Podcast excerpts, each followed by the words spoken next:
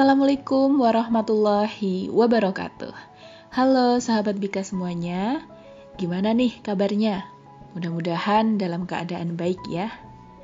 Nah, kali ini bikin podcast hadir dengan episode baru dengan judul Lika-liku berburu beasiswa dan studi S2 di luar negeri. Tentunya dengan narasumber yang inspiratif dan keren banget. Tapi sebelumnya, aku ingatkan untuk jangan lupa follow akun media sosial kami.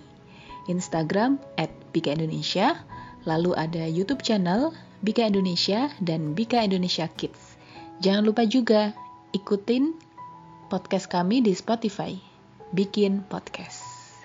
Baik, tanpa menunggu terlalu lama lagi, selamat mendengarkan.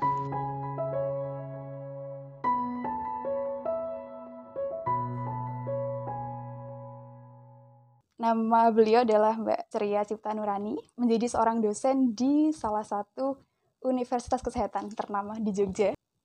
Mari kita sapa Mbak Ceria Cipta Nurani. Selamat datang, Mbak. Halo, selamat datang. selamat datang ya saya yang mengucapkan selamat datang. Mungkin bisa dipanggil Ria juga ya. Jadi biasanya bisa dipanggil. Panggilannya banyak tapi biar gampang gitu. Oke. Okay. boleh perkenalan diri dulu mbak. Mungkin teman-teman di sini pengen tahu lebih banyak dari yang tadi sudah saya sebutkan. Oh, oke. Okay. apa saja ya ini ya? Nama ya? Boleh nama asal kesibukan akhir-akhir nama asal kesibukan ya. Tadi udah dikenalin ya nama saya Ceria Cipta Nur Ani bisa dipanggil Ria asalnya aslinya dari Magelang tapi sekarang tinggal di Jogja uh, dan kesibukan saat ini sebagai dosen di uh, salah satu universitas di Jogja ngajar okay. di program studi gizi. Instagramnya apa mbak? Boleh nggak dikenalkan? Oh iya boleh tahu. ya. Uh, Instagram ya uh, ceria c c c jadi c-nya tiga di belakang. Mbak Ria ini menjadi seorang dosen, jadi otomatis mungkin teman-teman udah tahu biasanya untuk seorang dosen itu membutuhkan pendidikan di jenjang S2 gitu. Dan Mbak Ria ini kalau boleh tahu ambil S2 di jurusan apa Mbak? Di Taiwan. Ya, oke. Okay. Jadi saya S2-nya di uh, bidang public health ya, Aha. tapi fokusnya ke nutrition jadi public health nutrition kayak gitu. Karena dulu background S1-nya juga di gizi. Jadi biar uh, nyambung lah ya. jadi sudah punya dasar ilmu gitu di S1 jadi S2-nya lanjut ke public health. Oke, okay. nah di Taiwan ini kan negara yang uh, healthcare sistemnya itu kita udah terkenal Mbak, udah maju lah ya. Terus juga uh, dunia internasional tuh aku denger-denger mengakui gitu kalau untuk menghandle pandemi saat ini tuh udah paling baik gitu dibandingkan negara-negara lainnya yang mungkin kita tahu kayak Italia dan lain-lainnya yang seakan-akan kita tahu oh yang bagus-bagus tuh di negara Eropa. Tapi ternyata Taiwan malah yang paling bagus. Itu gimana proses di sana pembelajarannya? Apa memang terbukti gitu terasa dalam pembelajaran memang healthcare sistemnya bagus banget? Oke uh, jadi tentang healthcare system ya di Taiwan ya ya mungkin saya cerita based on experience ya. Jadi pas saya tinggal di sana kan uh, masih kena pandemi gitu. Jadi pas awal muncul pandemi itu dari Cina ya. Mm-hmm. jadi di dunia internasional kan kita tahunya dideklar sama WHO itu per Maret 2020 mm-hmm. nah tapi waktu itu kan saya masih di Taiwan uh, tahun terakhir gitu S2 uh, eh, di Taiwan itu sudah ada warning sejak akhir Desember 2019. Hmm. Jadi benar-benar ketika muncul si virus itu di Cina yang itu belum tahu kita kalau itu COVID ya. Iya, iya, belum ada namanya gitu, tapi taunya cuma ada apa epidemi yang menyebar di sana. Nah, itu dari pemerintah Taiwan itu sudah langsung semacam membentuk apa ya, kayak satgas mungkin ya. Mm. Satgas gitu, uh, mereka juga mengikuti perkembangannya karena kita deket ya secara geografis itu deket gitu dan banyak orang dari Cina yang mungkin ke Taiwan juga jadi kayak siap-siap gitu mm-hmm, dan di Januari awal 2020 itu sudah kita sudah dapat semacam warning gitulah jadi mereka sudah siap-siap mm-hmm. nah uh, pas WHO mendeklar pas itu pandemi 2020 Maret ya itu di situ kita udah kayak udah prepare jauh-jauh hari banget gitu loh. Okay. Jadi seluruh dunia ini baru sadar ada pandemi Maret kita udah dari awal Januari dan apa mereka itu ya sepengalamanku sih bagus banget sih memang langsung ada satgasnya terus mereka langsung membuat sistem informasi. Mhm. Jadi langsung ada layanan hotline segala macem, langsung ada perintah untuk kita memakai masker Mhm. dan apa eh, kalau ada simptom kita ad- langsung dikasih tahu ada hotline misalnya ya Mhm. yang harus menghubungi ke sini dan segala macamnya. Jadi menurut saya itu sangat cepat sekali Hmm. responnya dari pemerintah dan warga di sana itu sangat apa ya nurut gitu. Iya, iya. Jadi ketika begitu ada misalnya edaran gitu tentang eh, peringatan itu, kita harus memakai masker di tempat publik dan lain-lain. Ya semuanya kayak gitu. Jadi Uh-uh. ketika eh, ketika saya misalnya pergi naik transport umum, ya udah langsung semuanya eh, diamatin tuh kayak langsung pakai masker gitu. nggak ada yang Hmm. kayak nggak pakai atau apa ya nggak nggak Iya. patuh gitu ya. Jadi pertama eh, dari pemerintahnya tuh gercep banget eh, dan yang kedua dari warganya juga sangat trust gitu ke Oke. pemerintah. Jadi apa pun yang pemerintah katakan mereka tuh melakukan. Hmm, iya, iya. gitu sih. Menurutku itu yang paling membuat eh, Taiwan bisa berhasil membuat apa ya mengontrol persebaran dari penyakitnya di sana. Jadi selama saya di sana itu kan eh, sampai ini ya sampai September 2020. Nah Ah. itu selama di sana nggak pernah ada lockdown, nggak pernah ada yang namanya lockdown.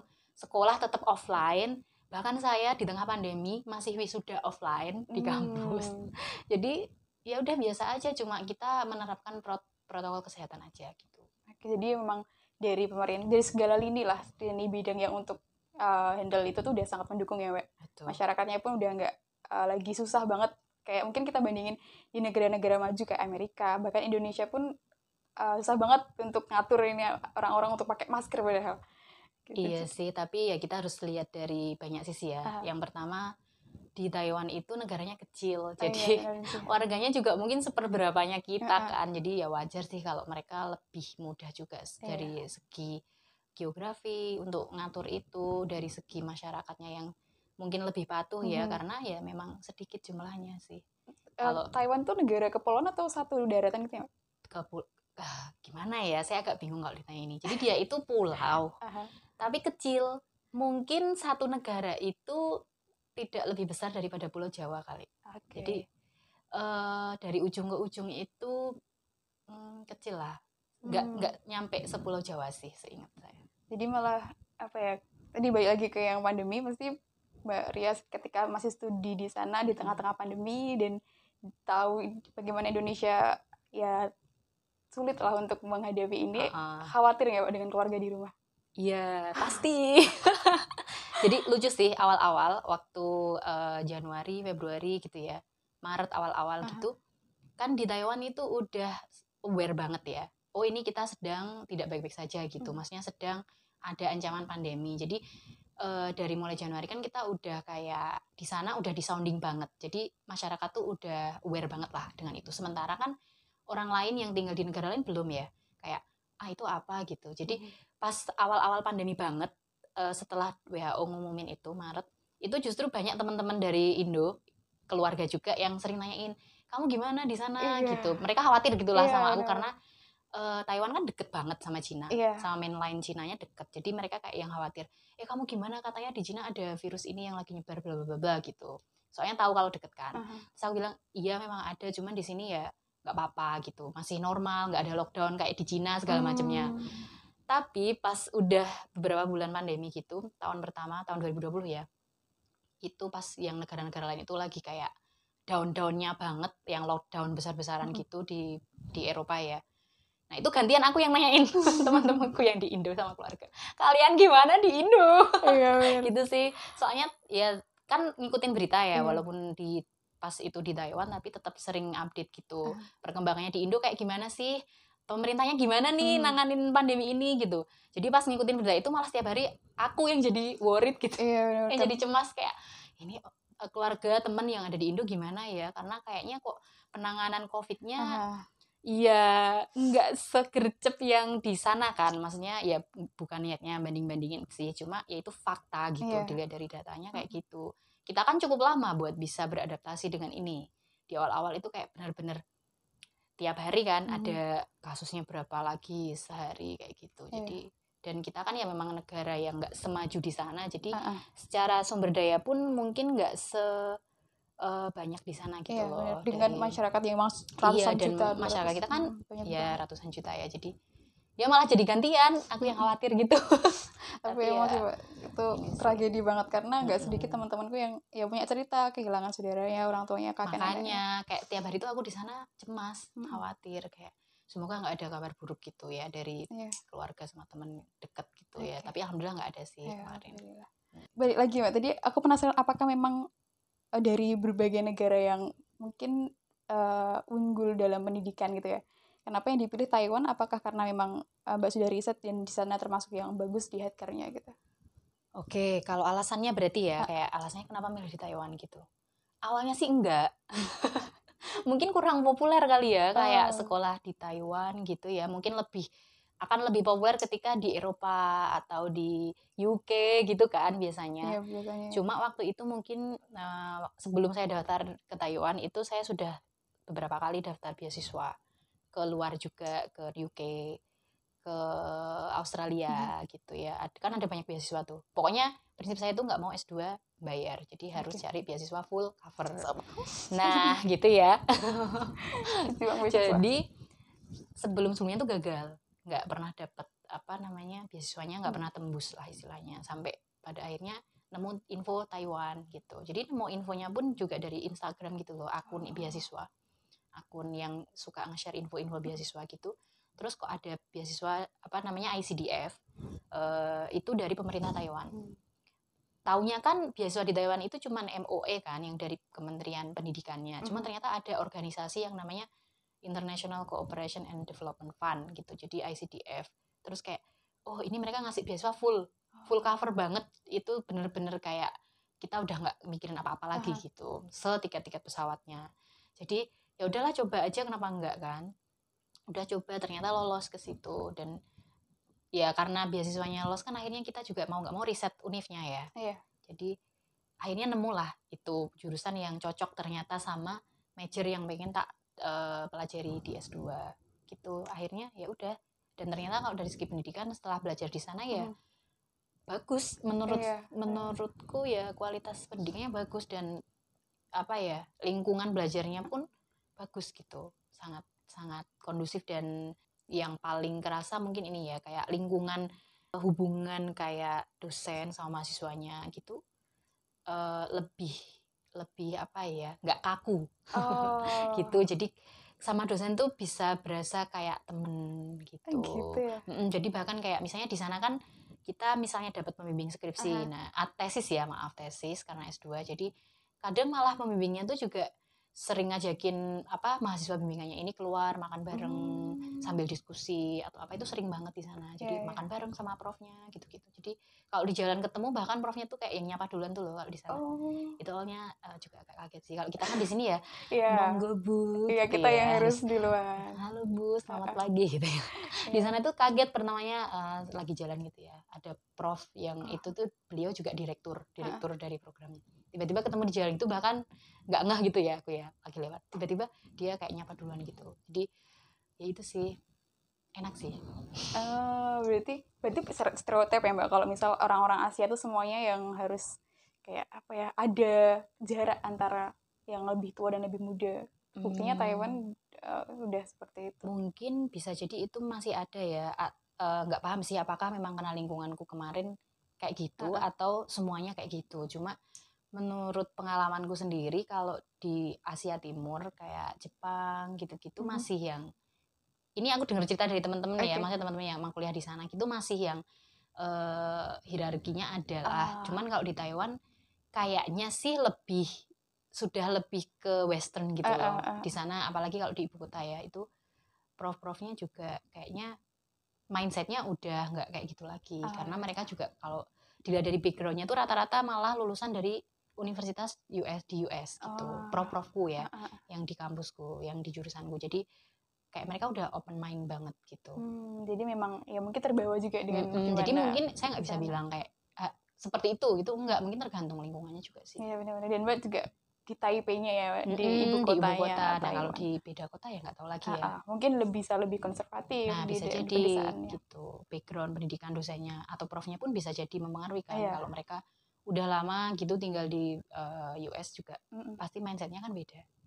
Nah, menarik banget sih. Jadi tadi aku dapat poin yang bagus banget kayak kayak misalnya kita nggak eh, ya mesti kan ada masa-masa kita gagal gitu ya gagal untuk Iya daftar dong, beberapa dan tapi pasti emang yang berhasil tuh malah yang nggak pernah nyerah itu yang nyari nah ke mana-mana. iya betul dan kadang kayak eh apa ya yang akhirnya kita dapat Mm. itu ternyata malah justru memang kayak yang kita perluin Iya, gitu benar. jadi kalau sekali gagal ya ya ter- tergantung sih kalian beneran mau pengen itu Iya. apa enggak kalau emang masih pengen ya coba lagi ya Nah, kalau Gitu. udah punya alasan kuatnya mesti akan terus maju. iya betul dan Oke. apa ya eh, pintu-pintu lain kan banyak ya Ah, ah. sebetulnya kita tinggal coba ketok aja sih Iya. mana yang buka gitu Ini tadi yang aku belum pernah dapat dari obrolan kita sebelumnya, Mbak. oh iya ya Yang ternyata Mbak pernah gagal pernah gagal ya berkali-kali. oh ya pernah gitu itu kira bukan berhasil. itu bukan yang first time coba apply langsung dapet enggak dulu Ah, ah. sebelumnya udah pernah beberapa kali daftar tapi nggak pernah ada yang lolos gitu Ah, jadi makin ya Mbak, banyak event beasiswa yang Mbak ikutin. iya banyak Banyak banget banget. Eh, harus rajin cari info memang Iya. ya kalau kita mau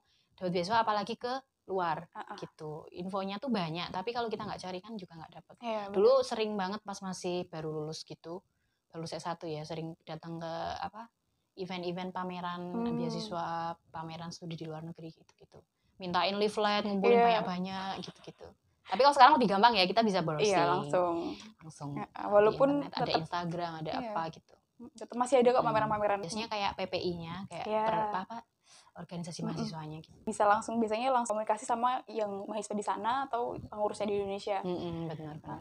Nah, aku sebagai pejuang beasiswa S2 juga. waduh Dan- semangat. Sangat sangat dan mungkin teman-teman di sini pendengar-pendengar teman-teman sahabat-sahabat Bika semuanya mungkin ada juga yang sedang berjuang untuk beasiswa.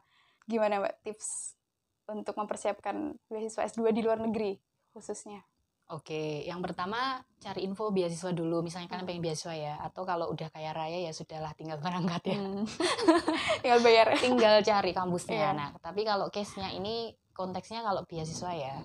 Jadi pertama kalian harus rajin cari info dulu sih. Eh, info beasiswa dan info tujuan kampusnya mau di mana dulu. Itu yang paling penting dan buat milih kampus itu kalau aku pribadi pertimbangannya adalah yang sesuai sama minat kita. Mhm. Jadi nggak melulu kampus yang udah punya nama gitu. Karena kadang gini, kadang ada kampus-kampus yang gede, misalnya ya udah terkenal, tapi ternyata jurusan kita di Mhm. kampus itu tuh sebetulnya nggak terlalu outstanding oke iya. gitu. Dan eh, kalau aku berangkatnya dari situ, jadi dari program studinya dulu, justru malahan bukan dari kampusnya. Mhm. Jadi program studi mana yang bagus gitu. Dan misalnya kalau S2 eh, itu kan kita nanti fokusnya ke riset ya. Jadi cari yang memang kampus itu sudah punya track record eh, risetnya di bidang itu Hmm. gitu. Nah, itu yang mungkin rada beda ya kalau Mm-mm. sama kita apply S1 Iya. ya. Kita harus sudah mikir arah riset kita mau ke mana gitu. Kalau sekiranya di situ cocok ya udah. Kalau udah nentuin kampus, kita cari beasiswanya yang bisa eh, mengcover kebutuhan kita atau biaya apa pun Hmm. itu di situ gitu. Jadi kalau beasiswa kan biasanya di negara-negara beda ya beda ya. Iya. Kayak di Taiwan itu ada MOE, ada ICDF, ada beasiswa dari kampus, kampus masing-masing itu bi- biasanya mereka punya. Dan jenisnya tuh beda-beda, ada yang full covered, ada yang cuma tuition fee-nya tok. Hmm. Kalau tuition fee-nya tok berarti biaya hidup nggak di cover Iya. gitu. Ada yang benar-benar full cover. Jadi diperhatiin itunya, cari info itu. Kalau udah cari info ya kita mulai lihat syarat-syaratnya apa, dicicil. Karena itu nggak bisa kayak satu hari jadi, Hmm. Iya, satu minggu jadi aja nggak bisa loh kalau aku loh. iya apalagi kayak itu Hmm. termasuk infonya atau udah nulis isai Nulisnya segala iya, macem. wah, itu dua minggu Iya, kalau wah aku itu berbulan-bulan Iya, bisa kalau berbulan-bulan. kalau aku dulu. Jadi eh, nulis kan biasanya yang penting itu ini ya, nulis motivation letter iya eh, sama apa ya, nulis ya biasanya motivation letter sih atau statement of purpose Hmm. gitu. Dulu aku nulisnya itu kayak berkali-kali. Jadi bikin draft dulu, Mhm. Habis itu diminta ngoreksi sama orang yang kita pikir mereka lebih eh apa ya, lebih lebih tahu gitu. Jadi kalau aku dulu minta tolong kakak kelasku yang udah sekolah di luar negeri. Jadi kayak e, Mbak minta tolong di apa reviewin dong ini ini ku kurang apa kira-kira gitu. Jadi kita coba cari orang yang dia udah lolos, Mhm. udah lolos beasiswa atau dia udah ada pengalaman nulis eh, motivation letter. Soalnya kalau yang diminta tolong ini belum pernah nulis ya nggak tahu kan iya gitu. Jadi kita minta tolong sama orang yang kita asumsi kita itu dia paham. Nah itu dan karena itu bahasa Inggris biasanya ya jadi juga cari orang yang bisa apa ya memang bisa ngoreksi grammarnya Mhm. segala macam gitu karena memang itu penting Iya. jadi ya itu take time banget buat bikin itu Oke. persiapannya Hmm. selain itu dokumen-dokumennya juga harus ini sih benar-benar sesuai dengan syarat-syaratnya jadi dipenuhi aja sesuai apa yang ada di panduannya mereka gitu jangan di apa ya sepelekan ya sekecil apa pun itu kayak misalnya mereka minta surat rekomendasi dari dosen yang sebelumnya harus Hmm. dua harus distempel harus dimasukin amplop Oke. ya harus kayak gitu Iya iya. beneran harus diikuti kayak gitu Harus detail. Mm-mm, bener-bener apa yang mereka min- minta minta A ya kita kasih A gitu sedetail itu Sedetail sih itu ya. nyiapin dokumennya kalau Mbak Ria ini berarti kalau dari cerita tadi dapat beasiswa dulu baru cari LOE. oh atau iya gimana benar ini itu? case-nya beda-beda ya Oke. jadi kalau caseku kemarin itu barengan Oh. Heeh, oke. cuma kayak prosesnya memang duluan yang beasiswanya dulu tapi di di saat kita apply beasiswa itu kita udah tahu gitu di situ udah ada informasinya bahwa nanti kamu juga harus eh, apply di kampus dulu jadi prosesnya adalah itu hampir bareng Hmm. nyiapinnya tapi pengumuman yang keluar dari kampus dulu begitu dapat LOE baru beasiswanya me, eh, mereview mungkin ya jadi Oke. kalau kita nggak dapat LOE ya buat apa kan pasti kalau udah nggak dapat LOE ya udah nggak akan Mm-mm. ditindaklanjuti untuk aplikasi beasiswa kita tapi kalau kita udah dapat LOE dari kampus baru dari beasiswanya mereka nge-review habis itu pengumuman jadi pengumumannya itu kayak kampus dulu Iya. baru beasiswanya Beasiswa. tapi proses mendaftarnya keduanya itu aku bareng dulu Oh. gitu Ya. Jadi ke- harus keterima dulu di kampus ini baru dapat beasiswa ini ya. betul Oh. jadi itu tergantung ya skemanya beda-beda iya. ada yang kayak gitu ada yang beasiswa dulu dapat baru habis itu mereka bisa ngasih waktu misalnya dalam waktu satu tahun kamu harus dapat LOE Iya. kalau iya. nggak dapet biasanya otomatis akan gugur misalnya kayak gitu ada ada yang kamu apply kampus dulu udah dapet LOE tapi juga belum dapat beasiswa habis itu baru nyari juga bisa jadi Ah. tergantung skemanya sih Iya, harus tahu lah ya yang gitu Mm-mm, dipelajari. itu infonya harus dibaca dari Ah, informasi beasiswanya Iya, kayak iya. gimana gitu Dan kayaknya perlu mentor ya Mbak untuk hal itu. Ya nggak menurut Mbak? Teman teman ngobrol lah soal beasiswa itu. Ber ada sama-sama yang kelas itu mungkin temen ya sama-sama cari beasiswa terus bisa saling tukar info gitu nggak? Hmm, ada sih cuma mm, mungkin itu tidak banyak membantu dalam hal kasus saya ya Ah, kayak lebih iya. baik eh, lebih banyak kayak effort sendiri gitu sih Ah, Uh, tapi ya ada orang-orang yang membantu kayak ya itu tadi tapi aku yang rich gitu loh mm, mm, mm. jadi bukan otomatis mereka emang bantuin enggak Iya. aku yang emang nge-reach sana sini jadi eh m- ya contohnya tadi ya buat nge-review apa motivation letter kayak gitu tuh aku yang nyari sendiri jadi memang kita yang harus kayak bikin apa ya bikin circle-nya yang mendukung Iya. itu kita sendiri gitu loh Ah. bukan terus mereka tiba-tiba datang kan Mm-mm. enggak ya gitu sih Eh, terus yang ini kan ada orang-orang yang berpikiran untuk mendapat rekomendasi itu harus dari profesor atau Hmm. dari petinggi-petinggi eh, perguruan tinggi gitu. Tapi pernah juga aku dapat info kalau sebenarnya nggak apa-apa dari dosen pembimbing atau Hmm. bahkan dosen di prodi gitu. Kalau di kasusnya beasiswa yang Mbak dapat itu gimana? Eh, rekomendasinya dua Oke. yang satu dari dari dua itu harus ada satu yang rekomendasinya dari dosen pembimbing skripsi. Oh. Jadi justru malah bukan kayak kepala Hmm. prodi atau apa enggak, tapi dosen yang membimbing risetmu pas S1 gitu. Karena mungkin asumsinya dosen pembimbing skripsi kita itu pasti tahu gitu Iya, ya yang paling tahu kita kemampuan kita, Mm. ki- riset itu gimana. Karena kalau S2 memang kemampuan riset itu sangat Mhm. dilihat gitu. Jadi yang satu harus dari pembimbing skripsi, yang satunya bebas Hmm. bisa dosen kita siapa pun itu Iya. yang kira-kira mereka itu paham sama kita, kenal secara personal, atau kalau udah kerja atasan di tempat kerja Oh, iya. gitu. Mm, mm, mm. Tapi kemarin aku pakainya dua-duanya dari dosen. Dari dosen Mm. dari Univ sebelumnya. Iya dari universitas sebelumnya.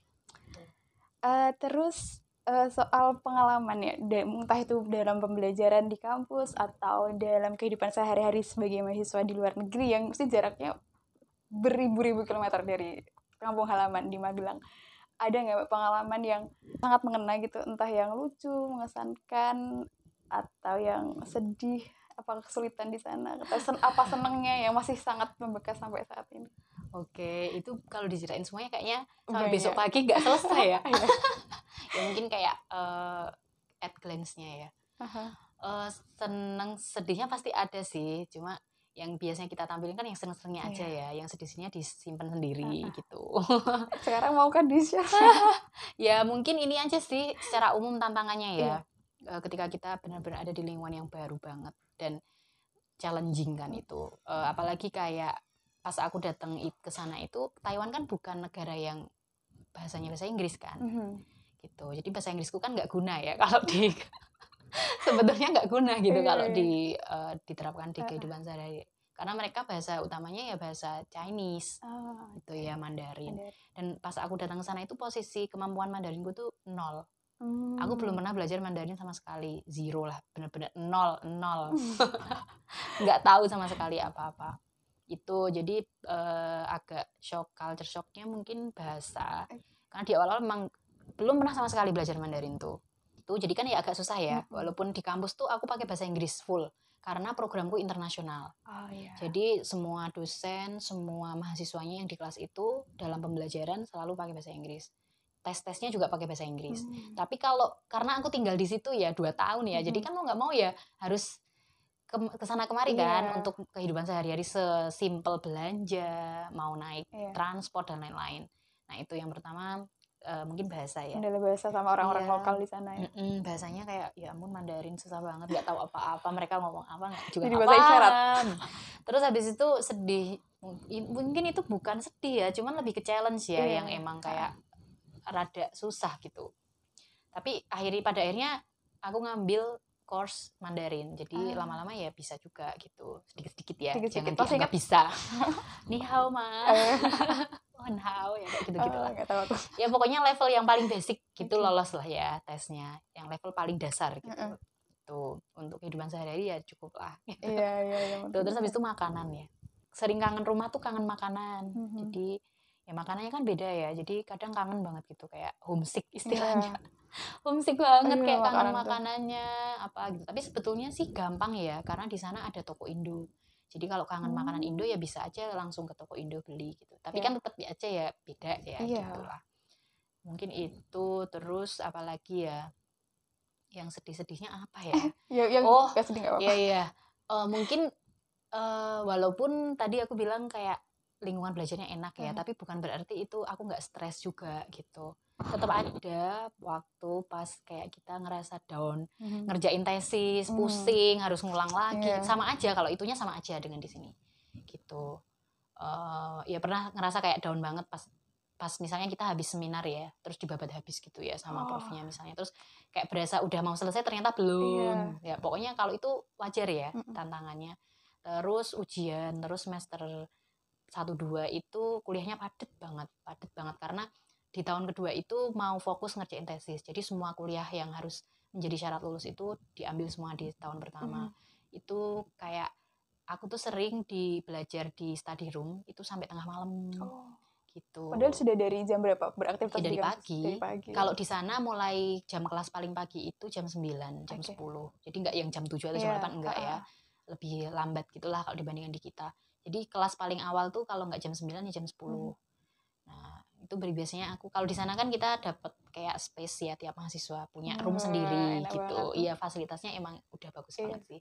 Gitu terus ya itu aku sering di study room itu nggak cuma aku ya sama teman-temanku juga itu kita belajar kita nesis kita ngerjain tugas itu bisa sampai tengah malam hampir Hmm. tiap hari mungkin itu yang kayak hard worknya yang nggak pernah mungkin yang orang lain nggak tahu Iya. gitu karena aku kalau nunjukin ya yang seneng-senengnya aja Iyalah. gitu kan. heeh, heeh. kayak main-mainnya seru-serunya gitu tapi di balik itu ya ada sih kayak gitu pernah pulang dari study room itu jam satu malam Waduh. jam setengah dua malam gitu baru pulang ke dom karena Hmm. memang ada deadline Hmm, hmm, gitu terus kita kerja kelompok Dan jadi kalau pas di sana itu tugas-tugasnya rata-rata project jadi ujiannya tuh bukan yang kayak hmm. tulis iya Tes ya? langsung tes pertanyaan dijawab ditulis di Hmm. kertas dua jam selesai gitu enggak ya karena mungkin levelnya graduate juga Mm-mm. jadi biasanya project dan project itu banyakan kelompokan gitu dan ini jadi challenge juga karena teman-temanku tuh sekelas dari beda-beda negara Iya. yang sekelas yang orang Indo cuma aku tok Ah. gitu cuman aku aja ya Eh, di jurusan itu di tahun itu angkatan Iya, itu di angkatan itu tentu Ria aja dari orang Indo cuman aku aja. Jadi yang teman-temanku yang lain itu dari beda-beda negara.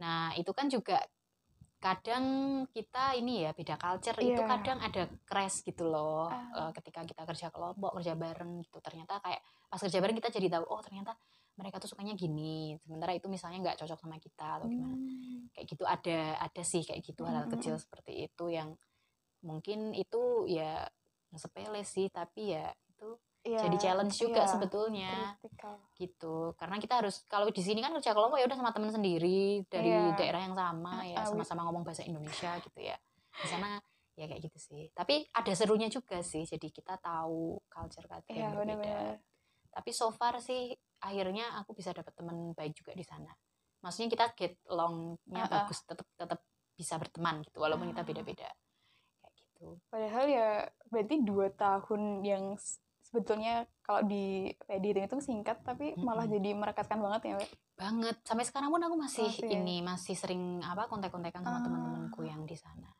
Keren, gitu keren, keren. ya masih saling masih saling ngasih kabar gitu loh kayak Mm-mm. misalnya kemarin ada temenku yang nikah gitu orang Vietnam Iya. dia ngasih tahu terus punya baby kan dikasih tahu fotonya ini babyku udah lahir gitu gitu jadi kita Oh. masih sangat sangat akrab sampai sekarang dan itu ternyata punya benefit ketika kita kerja Mhm. apalagi aku jadi dosen ya jadi kemarin itu aku sempet kayak eh, ngundang profku yang dari sana buat ngasih kuliah tamu di kampusku Oh. gitu jadi ternyata koneksi pas kita di sana itu sangat eh, punya dampak yang Iya. bagus sih Bener-bener untuk Heeh. pekerjaan iya ya. karena kan di sini juga dituntut ya kampus-kampus itu mereka harus punya apa jaringan atau koneksi Iya. di luar negeri gitu Betul. dan itu bisa jadi salah satu caranya kayak gitu Hmm, kalau kuliah iya, di iya. luar negeri ya ketika pulang di sini bisa ketika interview misalnya kalian mau jadi dosen juga Mm-mm. itu bisa jadi nilai plus kayak aku punya koneksi loh di sini di Iya. sini di sini gitu akan dilihat juga gitu Ya, ada ya pasti ada nilai plus minusnya lah kalau dengan Mm. saya studi di luar negeri di dalam negeri apa pun itu Mm. pasti ada plus minusnya terus gimana tinggal itu digunakan sebaik-baiknya ya Mbak? iya gimana kita em, mengambil itu gitu lah eh, mem- jadi, memandang itu gitu Ya, kalau senang-senangnya ya banyak traveling iya ini Mbak Ria suka banget hiking nih di Iya sana suka banget. bukit-bukit banyak ya yang indah-indah Banyak karena kampusku di bukit letaknya. Ah. Jadi kayak tiap hari bisa tuh mau hiking, view-nya bagus. Oh, Jadi di Taiwan itu green space-nya tuh bagus banget. Terus kayak banyak fasilitas Ah. dan sarana umum yang itu kayak alam-alam gitu, hiking atau apa gitu banyak banget. Walaupun dia metropolitan ya, tapi Hmm. Iya. tetap nature-nya tuh sangat-sangat dekat gitu lah. masih Jadi terjaga banget Heeh, itu yang kayak terasa hilang sih pas pulang ke sini kayak di sini tuh susah banget mau cari tempat hiking iya benar mau apa ya maksudnya ya susah gitu walaupun kita kita banyak ya tetap Indonesia nggak kalah dong kalau alamnya iya cuman hebat. aksesnya itu loh kalau di sana itu akses tuh benar-benar gampang banget gitu Mm-mm. Ada MRT sampai ke pelosok-pelosok. Jadi iya ya benar. itu yang memudahkan. yang kayak seneng sih di sananya. Dapat traveling banyak lumayan. Di sana jadi eh, mungkin daerah yang kecil itu bener-bener diolah sebaik mungkin. Betul. Jadi manajemennya bagus bagus, gitu. Jadi semuanya tuh kayak terawat dan tertata dengan rapi kotanya. Iya. Indonesia OTW kayak- kayaknya Mbak ini. semoga ya Amin, pes- eh, optimis sih kita bisa Optimis. sih